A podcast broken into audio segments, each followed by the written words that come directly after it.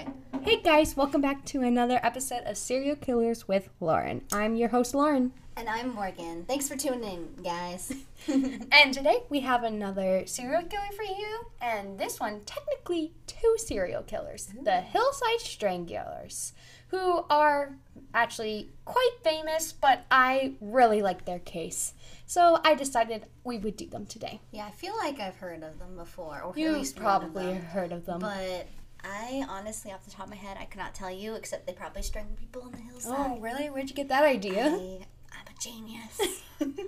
All right, so sit back and relax and listen to the Hillside Stranglers.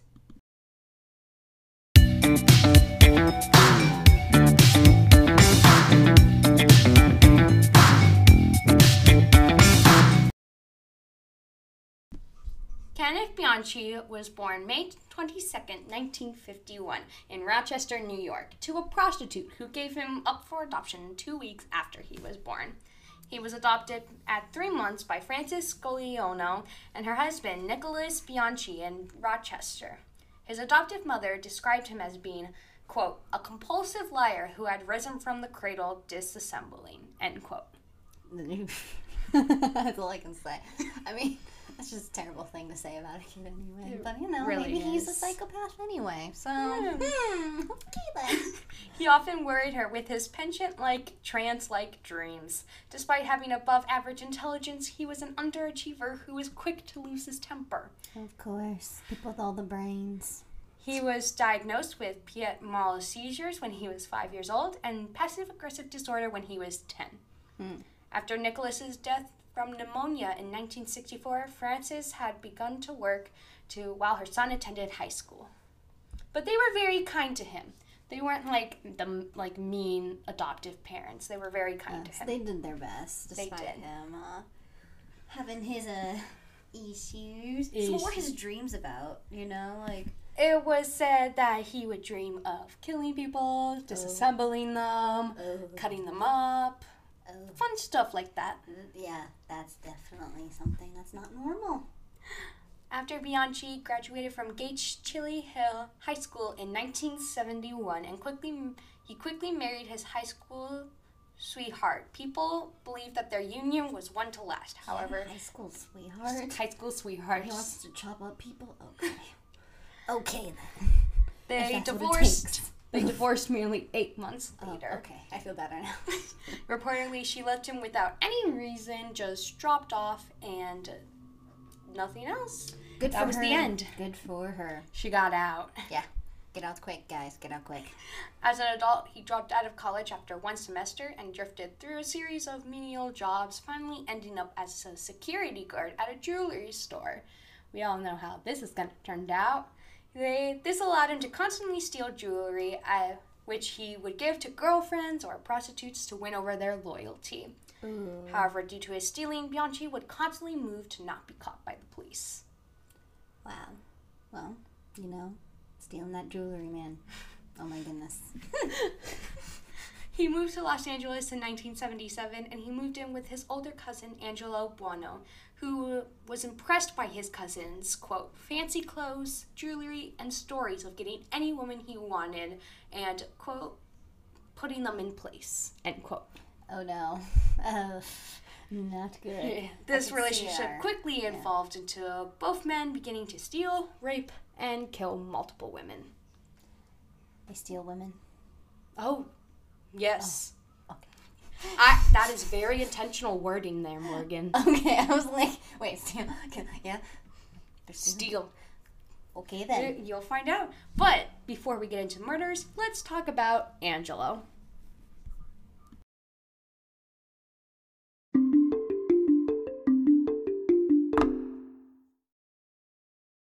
Are you ready? Yes, I'm ready for more serial killer.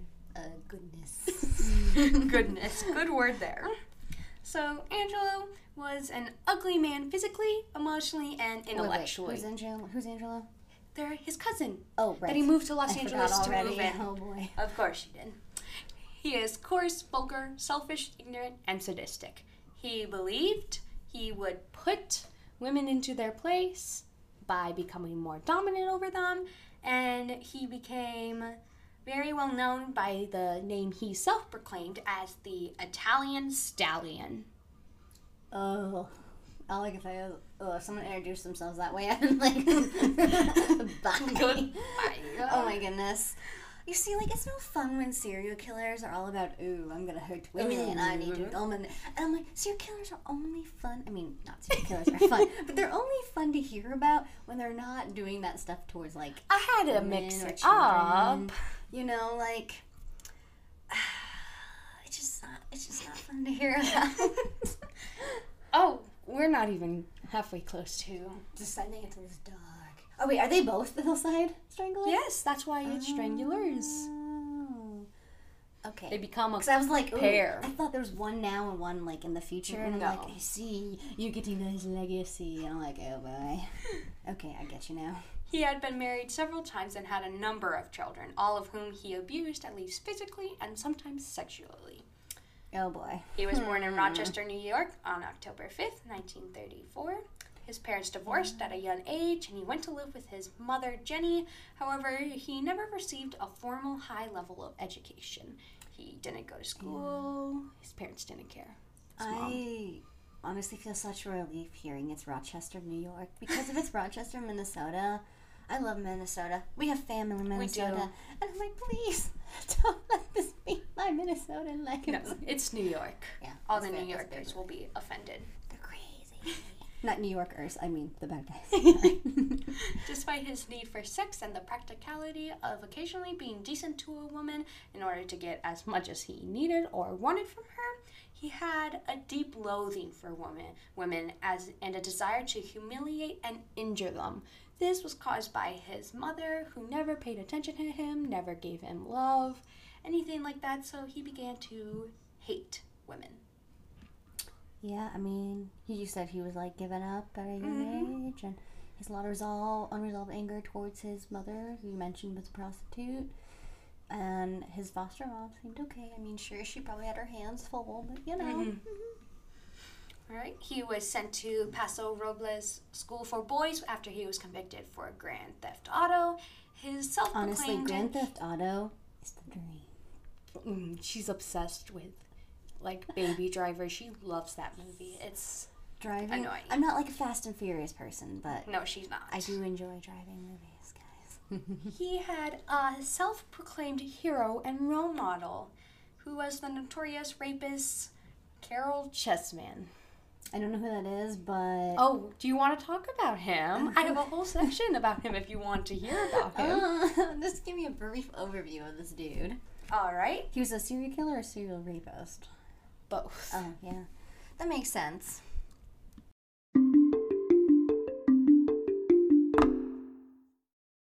So Angelo's role model, uh, the chessman serial killer, he would basically drive his car and follow women when he would I don't know why I asked to leave this. Continue. And he is terrible. Pose, he would pose as a cop, pull them over in a discreet area. He would go over. He would rape them, and then he would then uh, kill them with a gun. Okay, okay. And Angelo, he was seen as very heroic, and he had guts and brains, and he was so boy. smart, Oh, and he aspired to be like Chessman. You know, you're like, I have a serial killer role model. And you're please chill. As much as I am obsessed with serial killers, they will never be my role models. yeah, um, you should never, like, have Yeah, a role model no. serial killer. They you shouldn't no. Unless you're a serial killer and you're listening to this, but you're probably not. You're- So, yeah. All right, now we're gonna get into how now they would kill their victims. Following up again.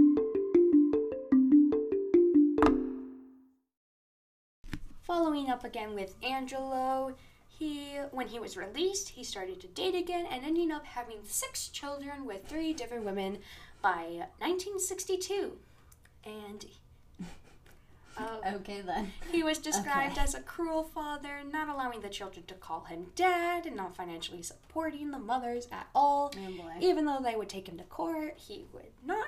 Um, he raped, beat, and threatened to kill his wife when she did not please him with his extremely dark fantasies.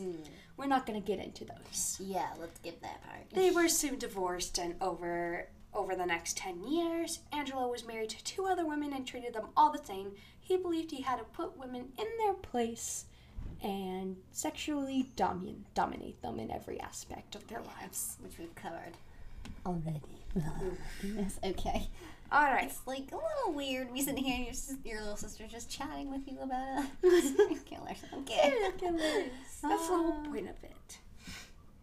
Okay, so when Kenneth would arrived in Los Angeles, they quickly moved in together because Angelo was his only family out there, and he also looked up to Angelo, just like Angelo looked up to Chessman, which is not a good thing at all. Mm-hmm. And they decided that they had a great idea on how to fulfill their dark sexual fantasies they would pull basically a chessman. They would cruise around Los Angeles in Buono's car and use fake badges to persuade girls that they were undercover cops. Their victims were Oh women aged 12 to 28 from various walks of life. They would then order the girls into their unmarked police car and drive them home to torture and murder them mm-hmm. with all of their sexual desires. Yeah. Both men would sexually abuse their victims before strangling them. They experimented with other men- methods of killing, such as lethal injection, electric shock, and carbon monoxide poisoning. Oof.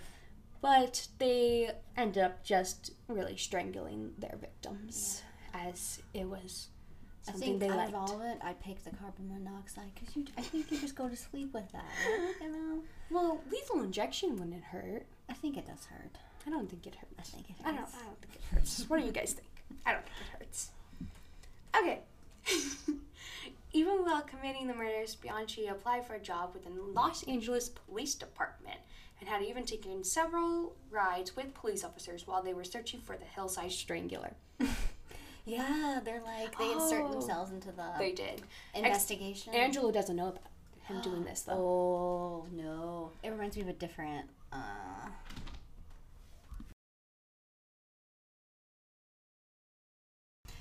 but yeah, it just seems like it's something that some serial killers are into. You know?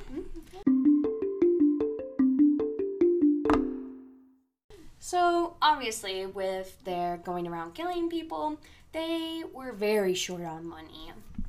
Yeah, they don't have any time to like, do a job. They're like killing.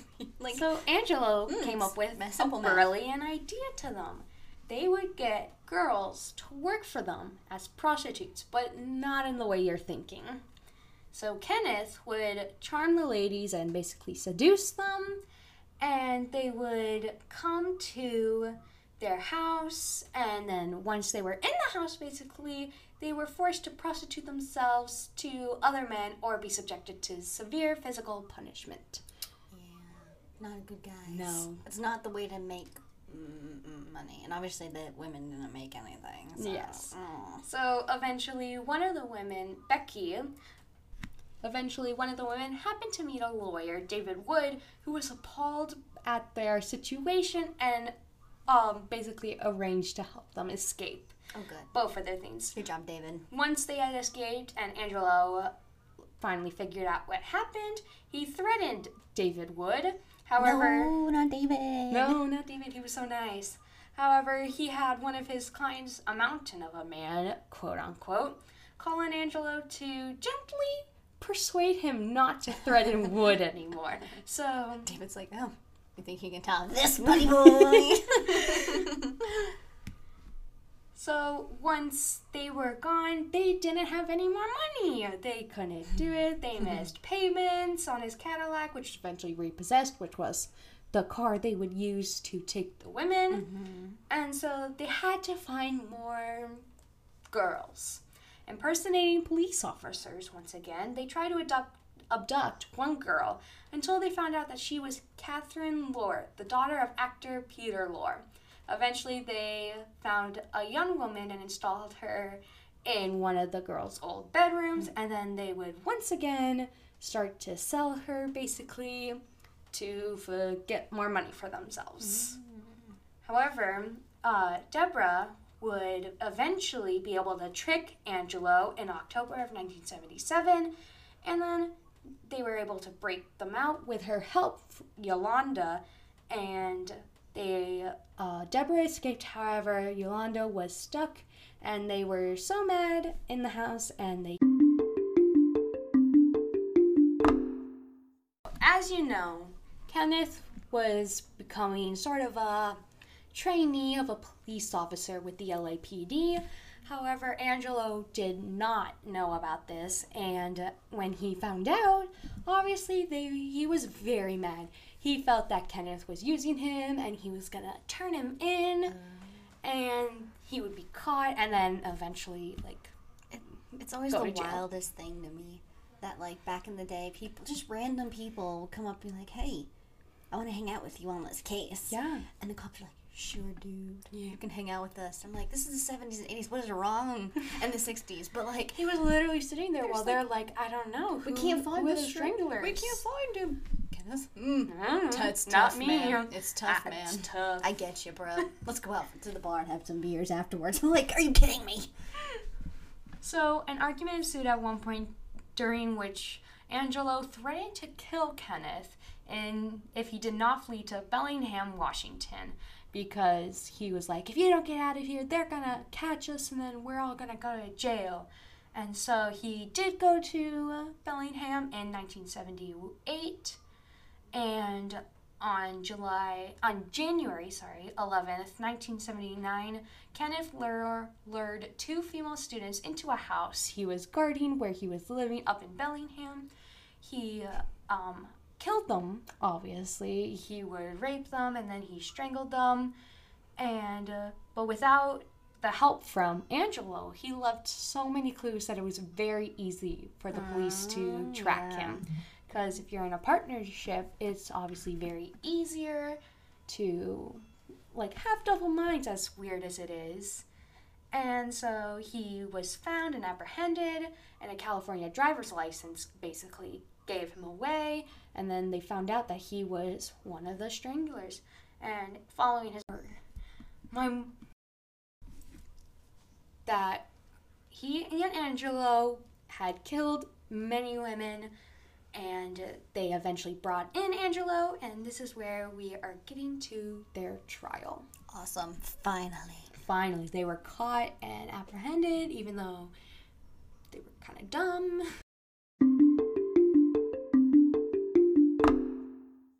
trial kenneth pleaded not guilty by reason of insanity Oh, okay. um, claiming that another personality uh, Oh, whose no. name was steve walker had committed the crimes and that he convinced a few expert psychiatrists that he indeed suffered from multiple personality disorders.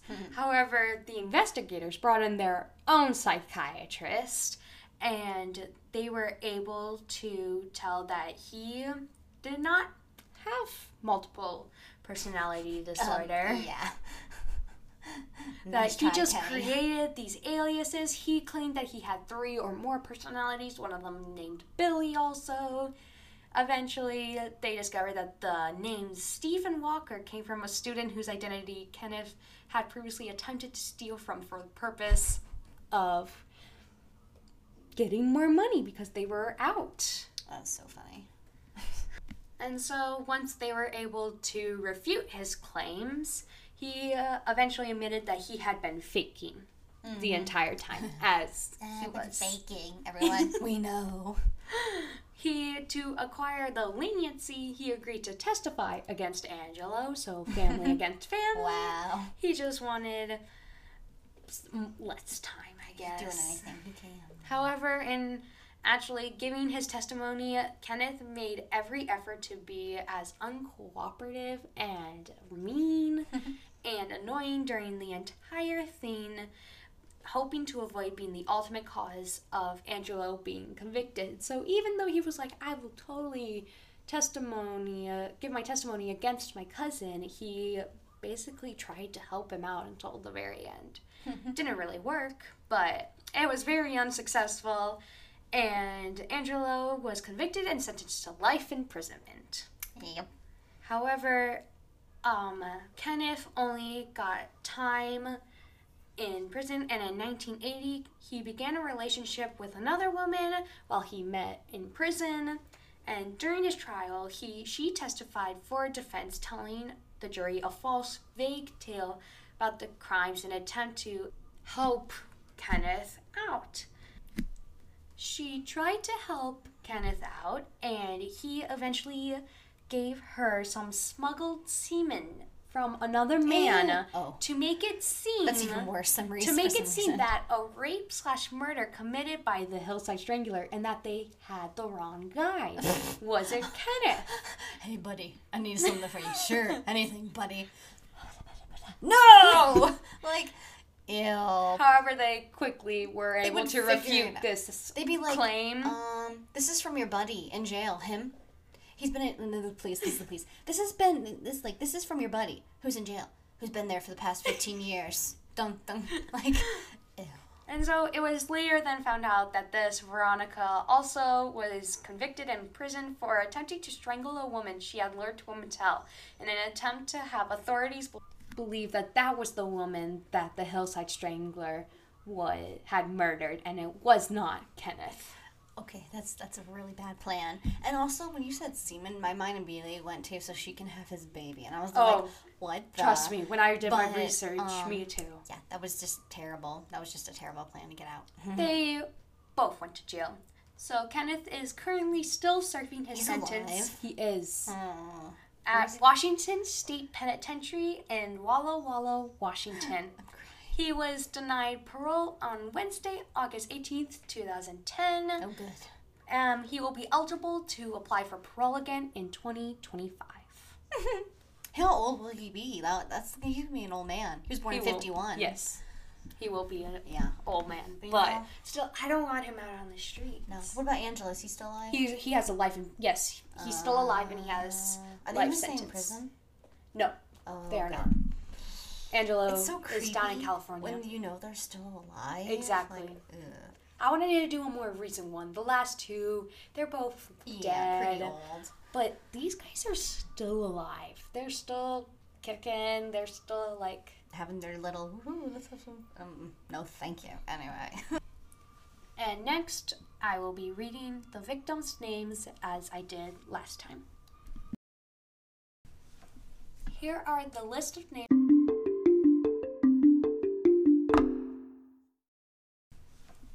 Here are the list of names of the victims of the Hillside Stranglers. Yolanda Washington, Judith Ann Miller, Lissa Kastin, Jane Keene, Dolores Cepeda, Sanja Johnson, Kristen Weckler, Lauren Wagner, Kimberly Martin, Cindy Lee Hudspeth, Karen Mandic, Diane Wilder.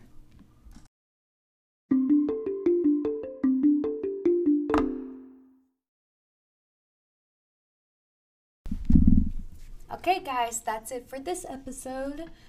I hope you Thanks so enjoyed it. Yeah, thanks for coming, and I hope to see you again next week. What's up next week, Lauren? Do you know? I don't know yet. I still haven't decided. So have a good week, everyone.